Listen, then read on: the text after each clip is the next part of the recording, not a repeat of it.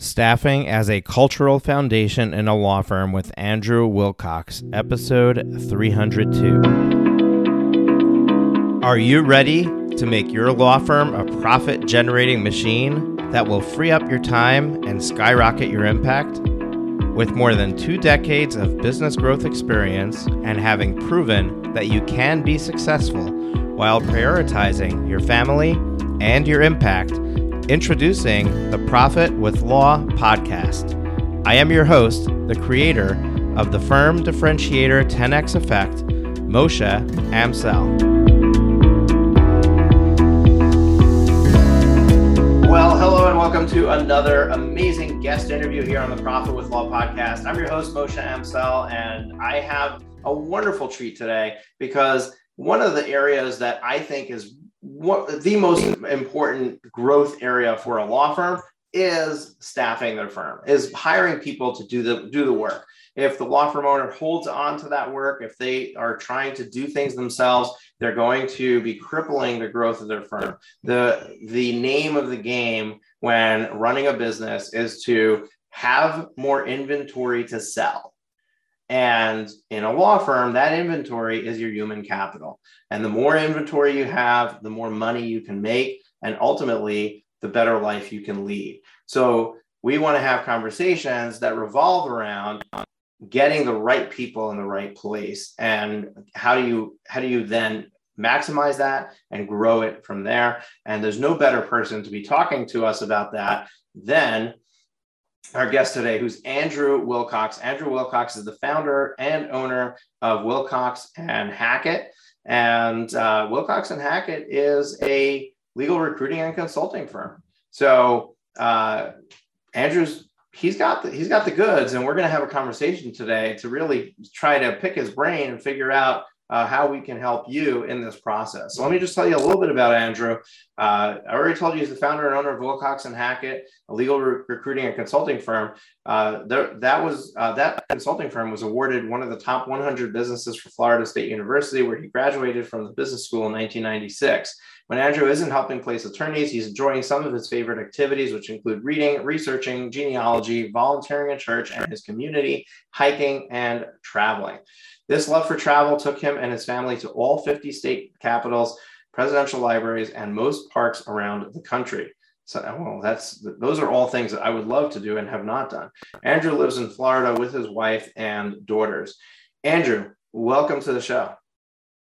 Thank you very much. It's good to be here. It is really good to have you. I really appreciate you spending the time with us. So daughters, how many daughters you got? I have 2 daughters, one at 18 and one 14. Beautiful, beautiful. Those are rough ages, but beautiful, beautiful family. And I love girls. I've got 4 of them, and they are lovely. So I love having another family woman here on the show.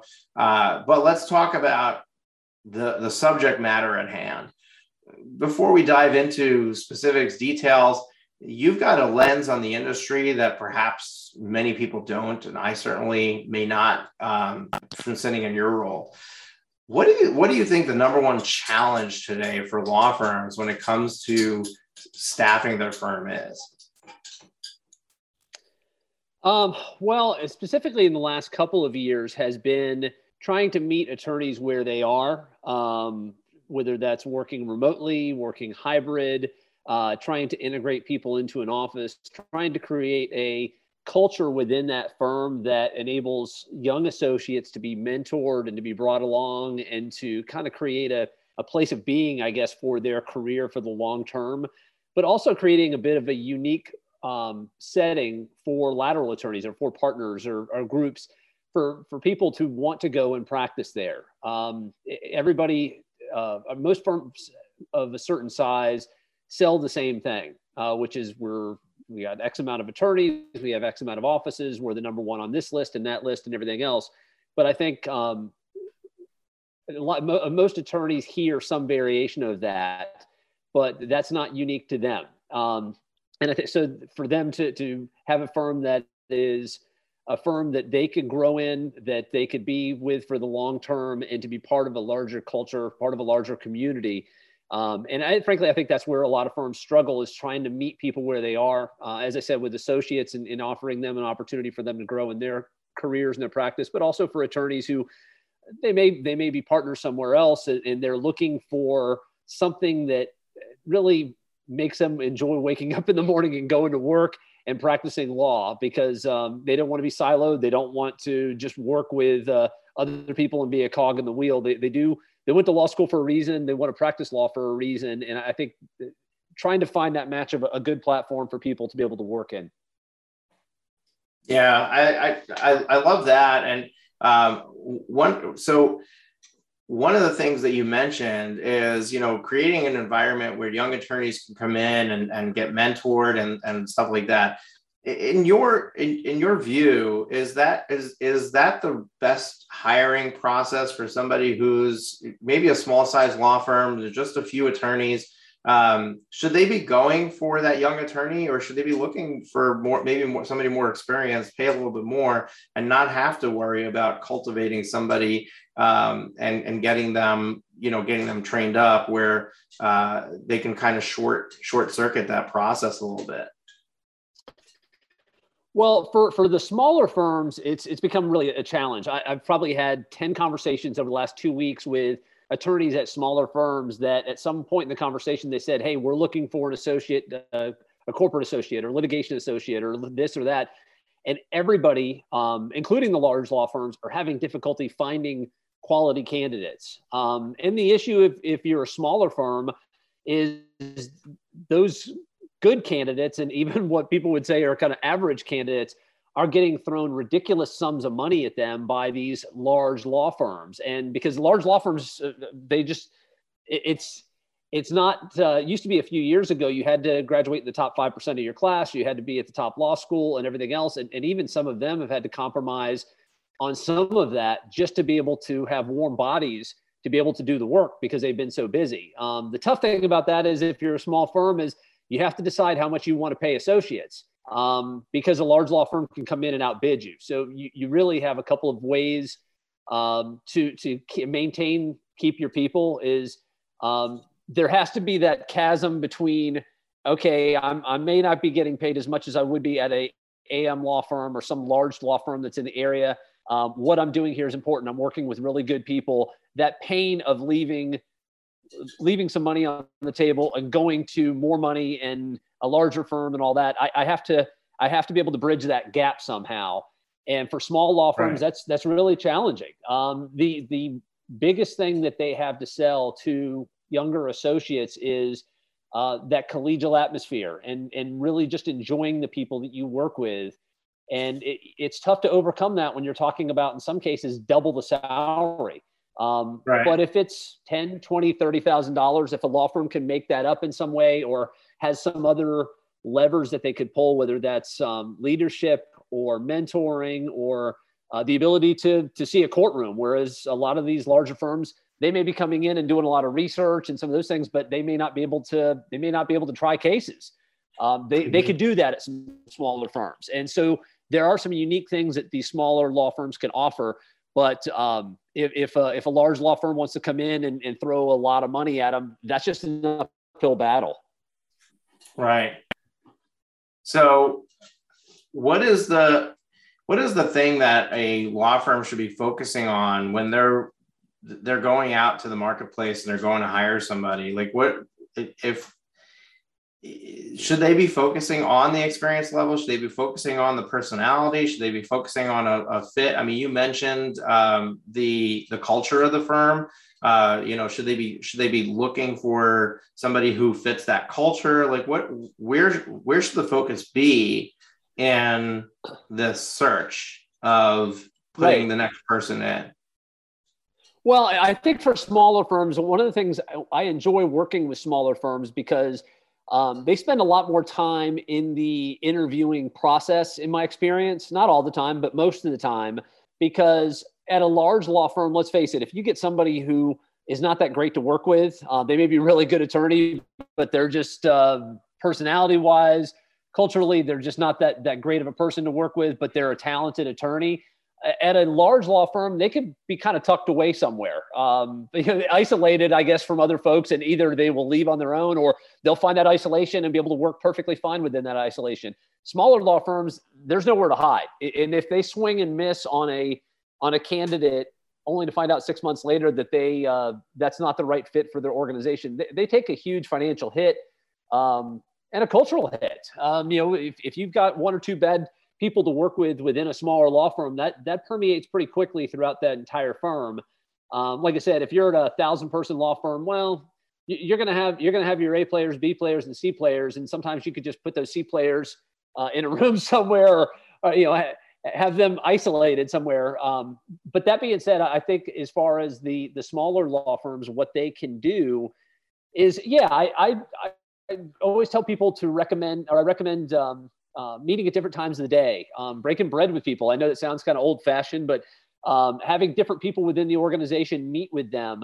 I just a little anecdote here several years ago, but I had somebody who interviewed with a firm in South Florida that one of the people that they were interviewing with was a former associate of somebody they went to law school with. And when the partner left the room, they decided that they wanted to get really casual in that conversation. And the person, they've known them since law school, they were friends and everything else, but the person came back and said, they just, they didn't take this very seriously. And so sometimes you have different power levels within a law firm that they'll interview people. And how do they treat the administrative staff? If it's somebody who they interview differently with a partner at a law firm than they do an administrator, that tells you a lot, because let's face it, probably for a partner, there's nobody who has more value to them than their administrative assistant or paralegal.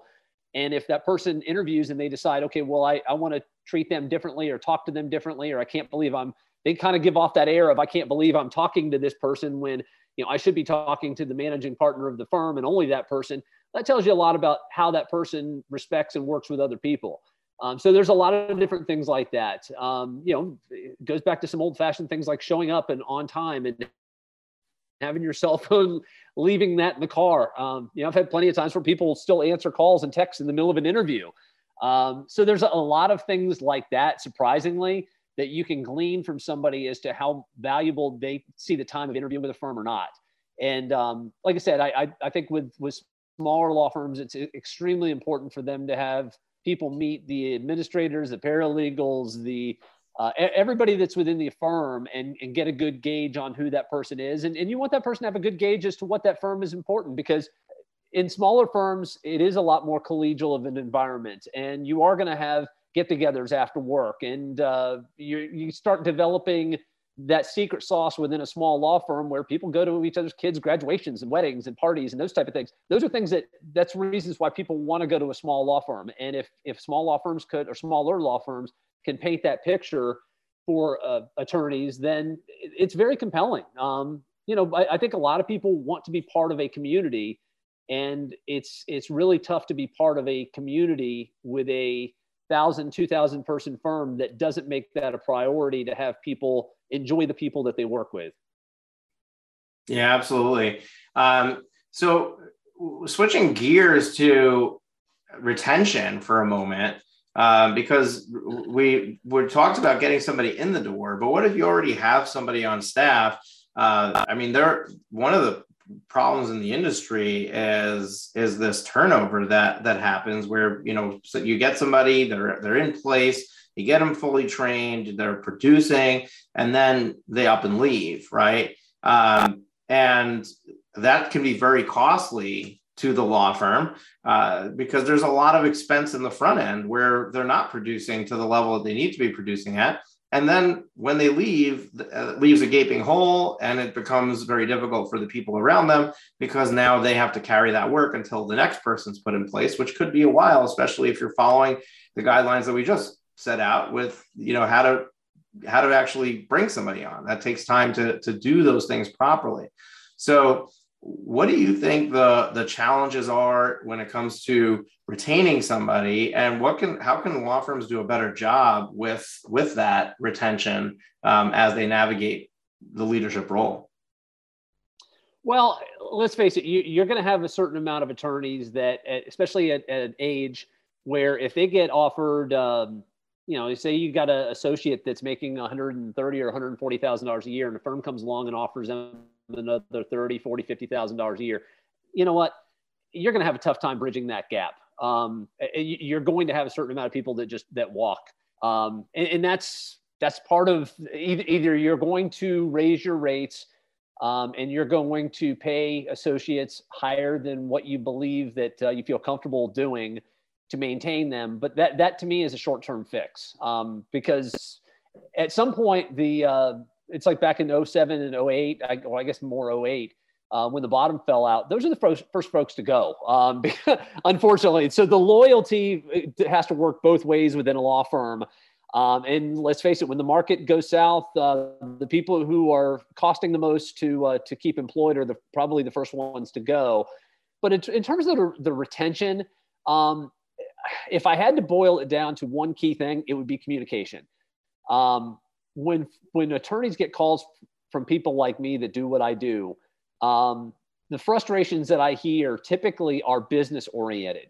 I try not to work with people who they're looking to make moves for dramatic reasons. In other words, you know, I got to do a fight with my managing partner, or somebody here slammed the door, or there's a disagreement. I try to tell people, hey, if it's in a disagreement between somebody else that you could work it out, then go work it out.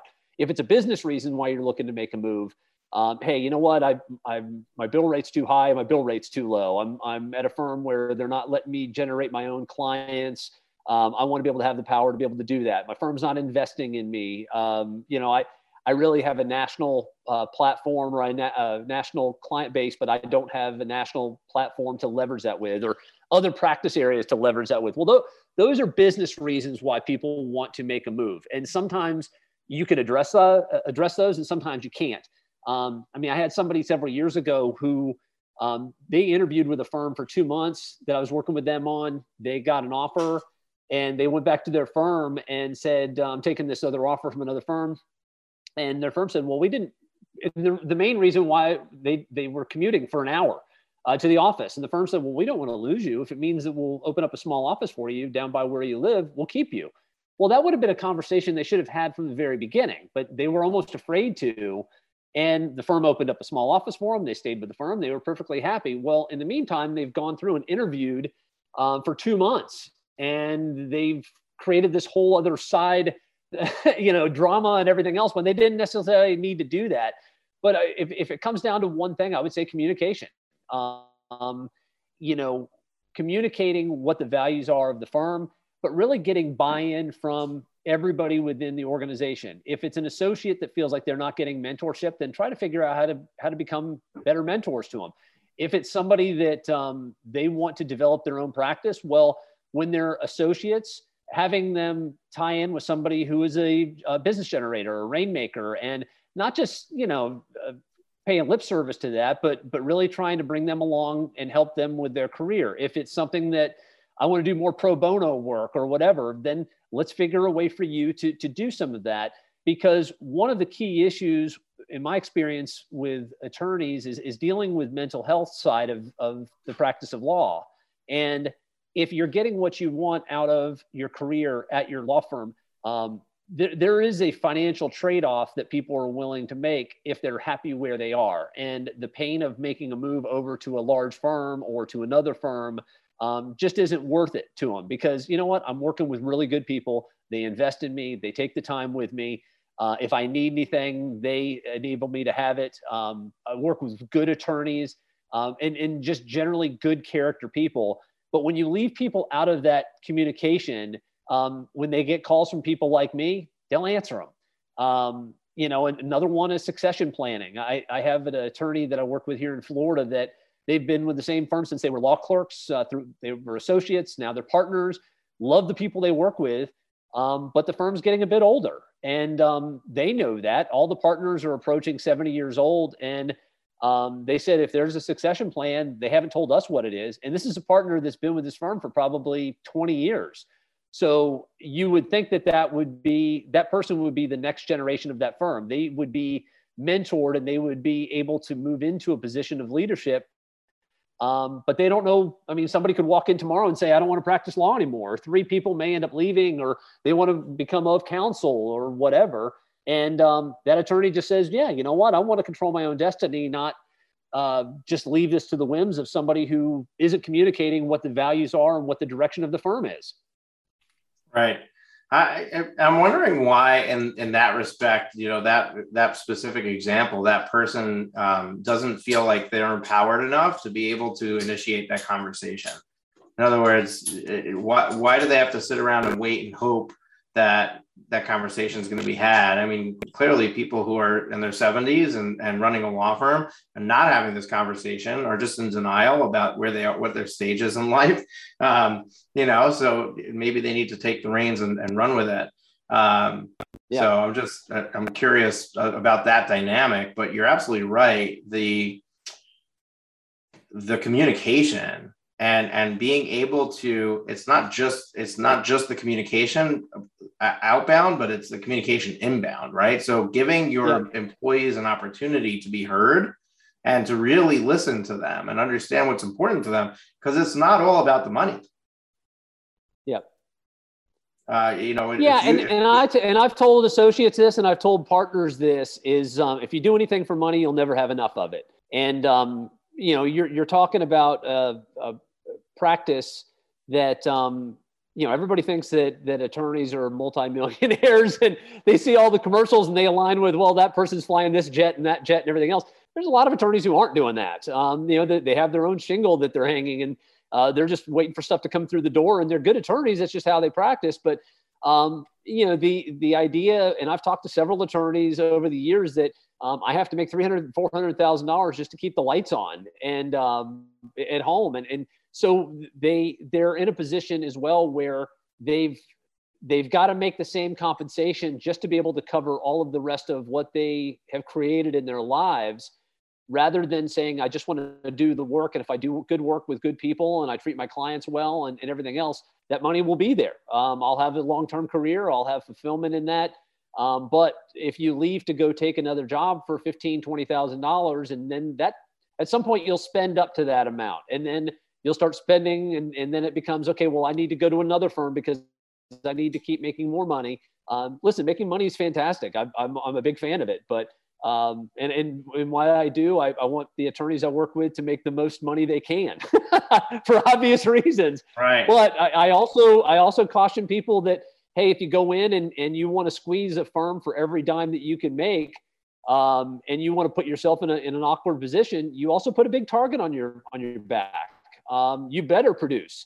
You better do everything that you promised that you said you could do, or you could go in and get what everybody else is getting with the opportunity to grow and make more if you all meet your mutually agreed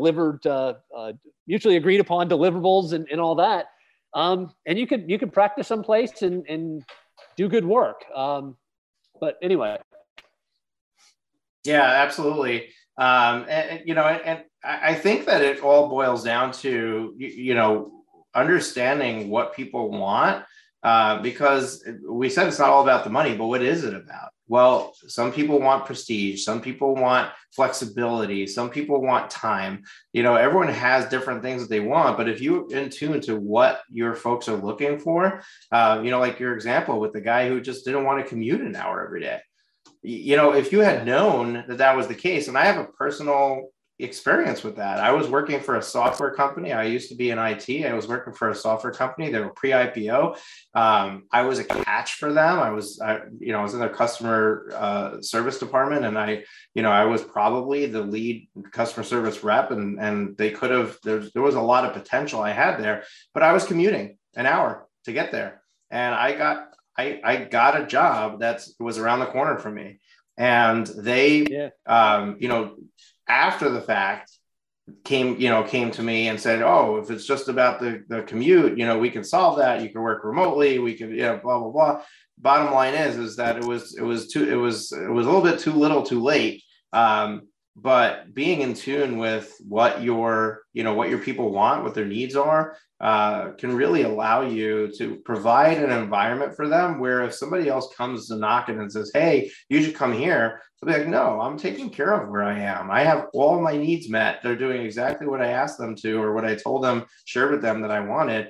And this is where, this is where I need to be. So, well, and I think one of the unique differentiators to that point is the, this hybrid or remote platform that, it was funny, a couple of years ago, I was working with the firms that are, they kind of practice heavily in the remote, space, working with law firms. And I do a lot of work with them still, but when I talk to people pre-COVID about that, it seemed like I was educating a lot of people on what that looks like and how that works. And well, that sounds interesting. That's probably where the practice of law is going, but I can't not work in an office, and I can never work from home, never until they had to. And now you have a lot of people that they want to work from home. And, or if I go to an office, I just want to go to an office 2-3 days a week. I don't, that idea of I need to be at the office. I need to put on my suit, drive into town, drive to a building, go up into a building to practice law from this time to this time. And then the additional pressure of some law firms, as old fashioned as it seems, they just want people to kind of hang around.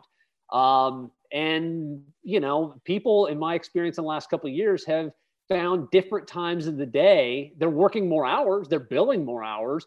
They're just working different times of the day. So that time that they were spending an hour commuting in and an hour commuting at the end of the day, I hear plenty of people say they get up at 3 o'clock in the morning, they knock out some emails, and then they go work out. They'll have breakfast with their family. They'll take their kids to school. They'll come back and they'll work a few more hours. And then, after dinner, they'll work a few more hours, as opposed to going to a building and doing that from, let's say, 8 till 6 o'clock or 7 or whatever. So they're just working different hours. And I think a lot of people have adjusted to that. A lot of people want to get back to an office. But I think the answer is somewhere in the middle of, I'd like to have an office for me to be able to meet up with my team 2-3 days a week or 1 day a week for us to strategize, see each other, enjoy each other's company and community. And then I want to be able to go back to what I do and then come back. And as long as I have the resources to be able to do that, I think people have found that new normal. Yeah, absolutely. Absolutely. So you do staffing, but you also do, consulting. What does that look like? Are there other aspects to this that we haven't covered besides for finding people and retaining them? Like, what are the other portions of what you do, that we can dive into? Right. Well, I do also client development consulting with law firms and I guess to a certain degree, business practice, consulting, but on the client development side, my background prior to owning my business back in 2003 was I was your friendly neighborhood Westlaw rep, but I was in sales and sales methodology. And as people don't want to necessarily call it sales in the legal field, it's client development.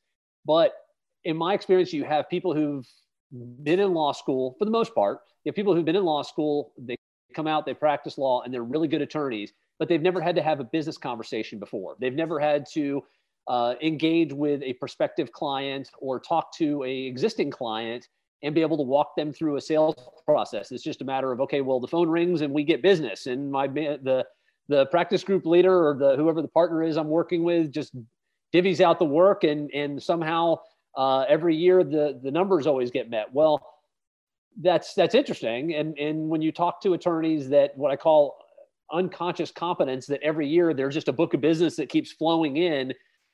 If you had them really break down how they developed that client base, could be kind of an institutional client base for them now, 5, 10, 15 year clients or longer, but somewhere along the way, they had to have a business conversation with somebody at a company or an organization that walked them through what it is that they were not achieving or what they needed or where their risk was or something, how they're able to transact business in some way that required the services of an attorney.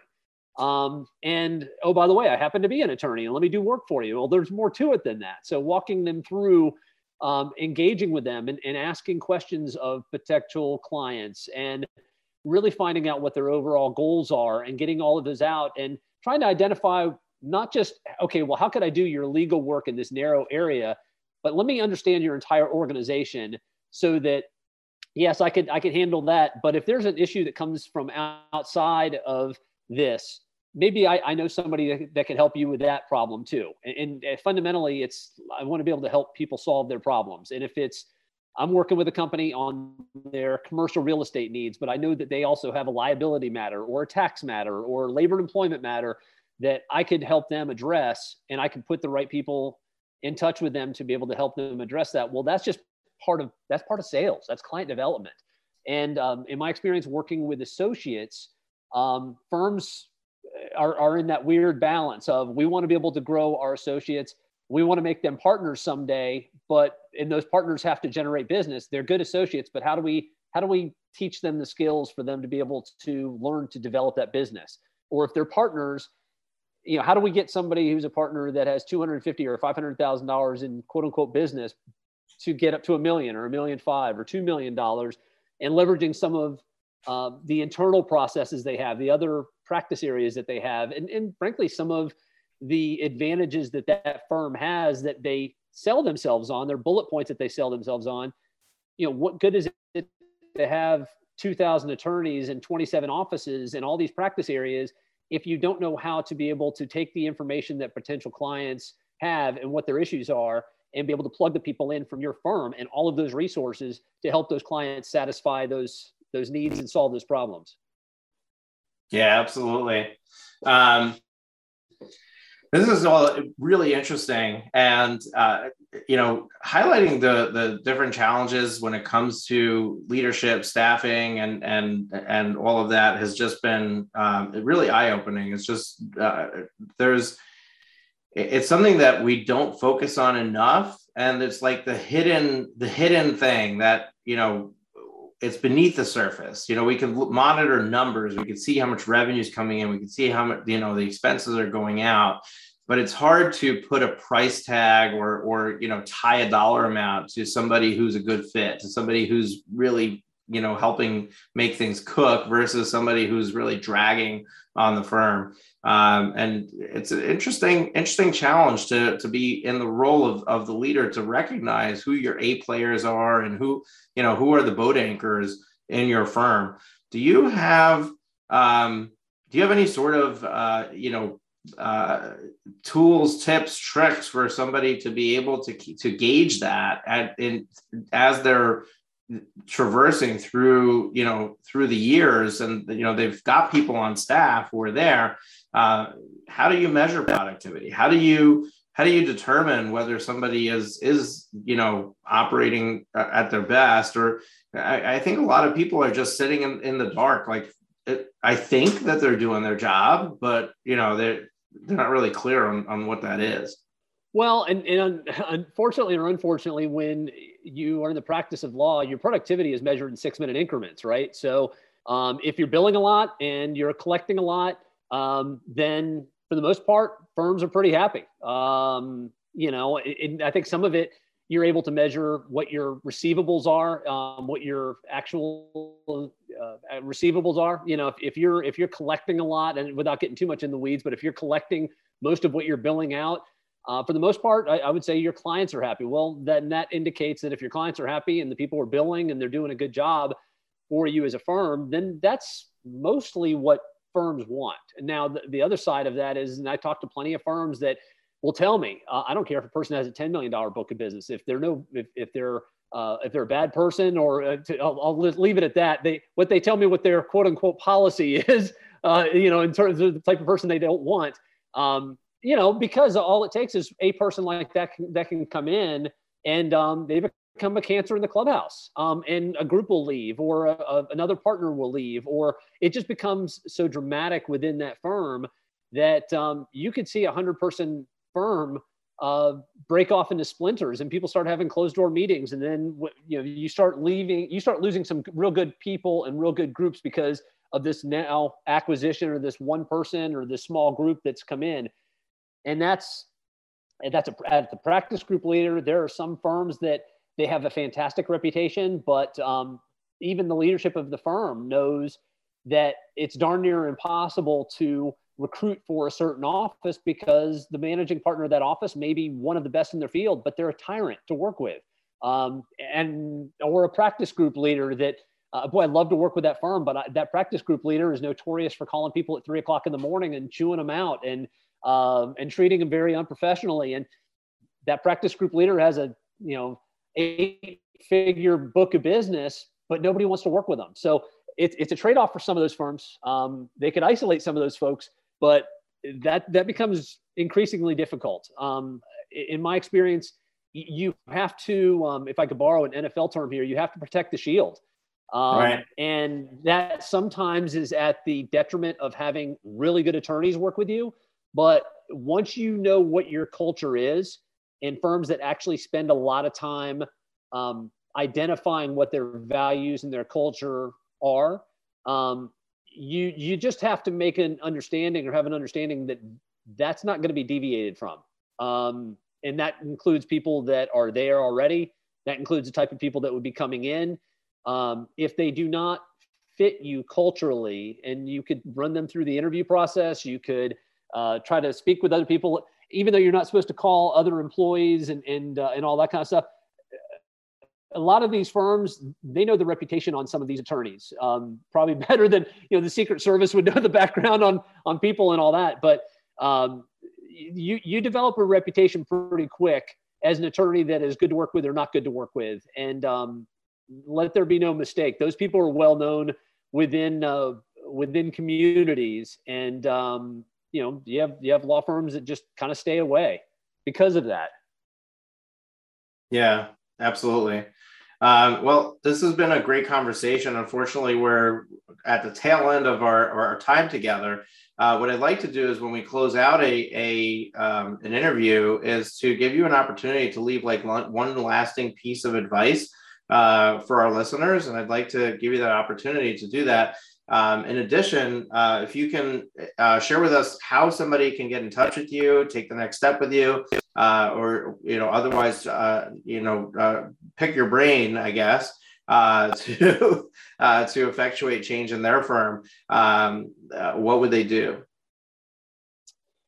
Well, if I could leave one thing, and it's something that I'm a bit passionate about, and if I could have a shameless plug here, is I just published my second novel, which is called Walkabout. Some of the things that I talk about in the book is it's frankly kind of pulled from conversations I've had with attorneys over the years about mental health. If I had one piece of advice that I'd like to be able to share with people that are out there is, just take care of yourselves. If you do good work, everybody needs to make money. Everybody's got the stresses. Everybody's got the needs that, you have to satisfy by doing your work. But you could do your work only effectively if you're taking care of yourself and taking care of your health mentally, physically, spiritually, emotionally. And you will benefit your family, you'll benefit the people that you work with, but more importantly, you benefit yourself. And however you need to get yourself into that mindset and prioritize that, that is the most important thing that I would say that people have to do. And if that means that you're at a large law firm and you're getting burned out, but you're making a lot of money, you love practicing law, but you need to take a pay cut to go work somewhere else, figure it out. If you need to get away for 2 weeks and figure out, what you want to do and have some time just to walk out into the woods and, kind of come back with a plan, then do that. But take care of yourself. And it seems like the rest of it somewhat takes care of itself. Yeah, very, very interesting that you're an author of novels. That's we didn't get into that at all. Whole nother topic for another day. But yeah, folks, go buy the book and take a read. And so if you like it, get the other three novels. How does somebody get in touch with you and do the next take the next step with you if they're interested in having a conversation? Sure thing. My website is wilcox-legal.com. You could reach me at andrew@wilcox-legal.com, or you can call me at 850-274-7849. You could also find me on LinkedIn and I'm easily findable on the Google as well. Awesome. Awesome. Andrew, I really appreciate your time today. I enjoyed the conversation. It was, it's something that needs to be talked about. It's well needed. And hopefully it was valuable to folks here. Folks, if this is your first time listening to the podcast and you enjoyed this conversation, you're definitely going to enjoy a ton of other conversations we've had and a ton that we're going to have. Our interviews with guests are released on Thursdays. And you can go back where, well into 300 past episodes. So there's a lot of great material here for you to binge on. And also you want to know the next time that we release a new episode. So make sure to hit that subscribe button in your podcast player. So you're coming back and tuning in to us every week as we produce this content for you. And just take the next step, whatever it is. One of the things that often we tend to do is we're afraid to take the next step because of what might happen. And I talk about this a lot. We can have additional podcast conversations around it. But all of these conversations that we're having with experts, Andrew included, it gives you information we want to help you navigate to a decision. We want to help you take action. Sometimes when we give you information, it creates more of that, "Oh, I don't know what's going to happen" effect. And therefore creates new fear for you to take the next step.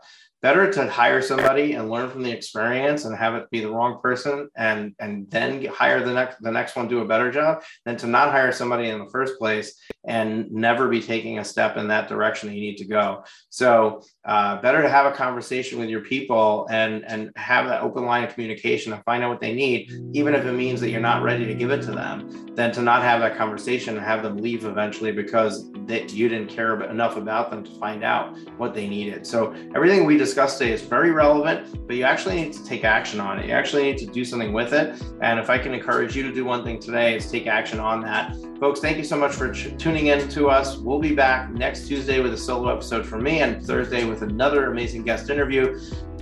Until then, let's just make our journey profitable. Take care. That's it for this week's episode of Profit with Law. If you have enjoyed the show, please consider sharing it with at least one person. Imagine how many lives we can change if we each shared this episode. Another way to share the episode is on social media. We appreciate your support and look forward to you joining us again next week.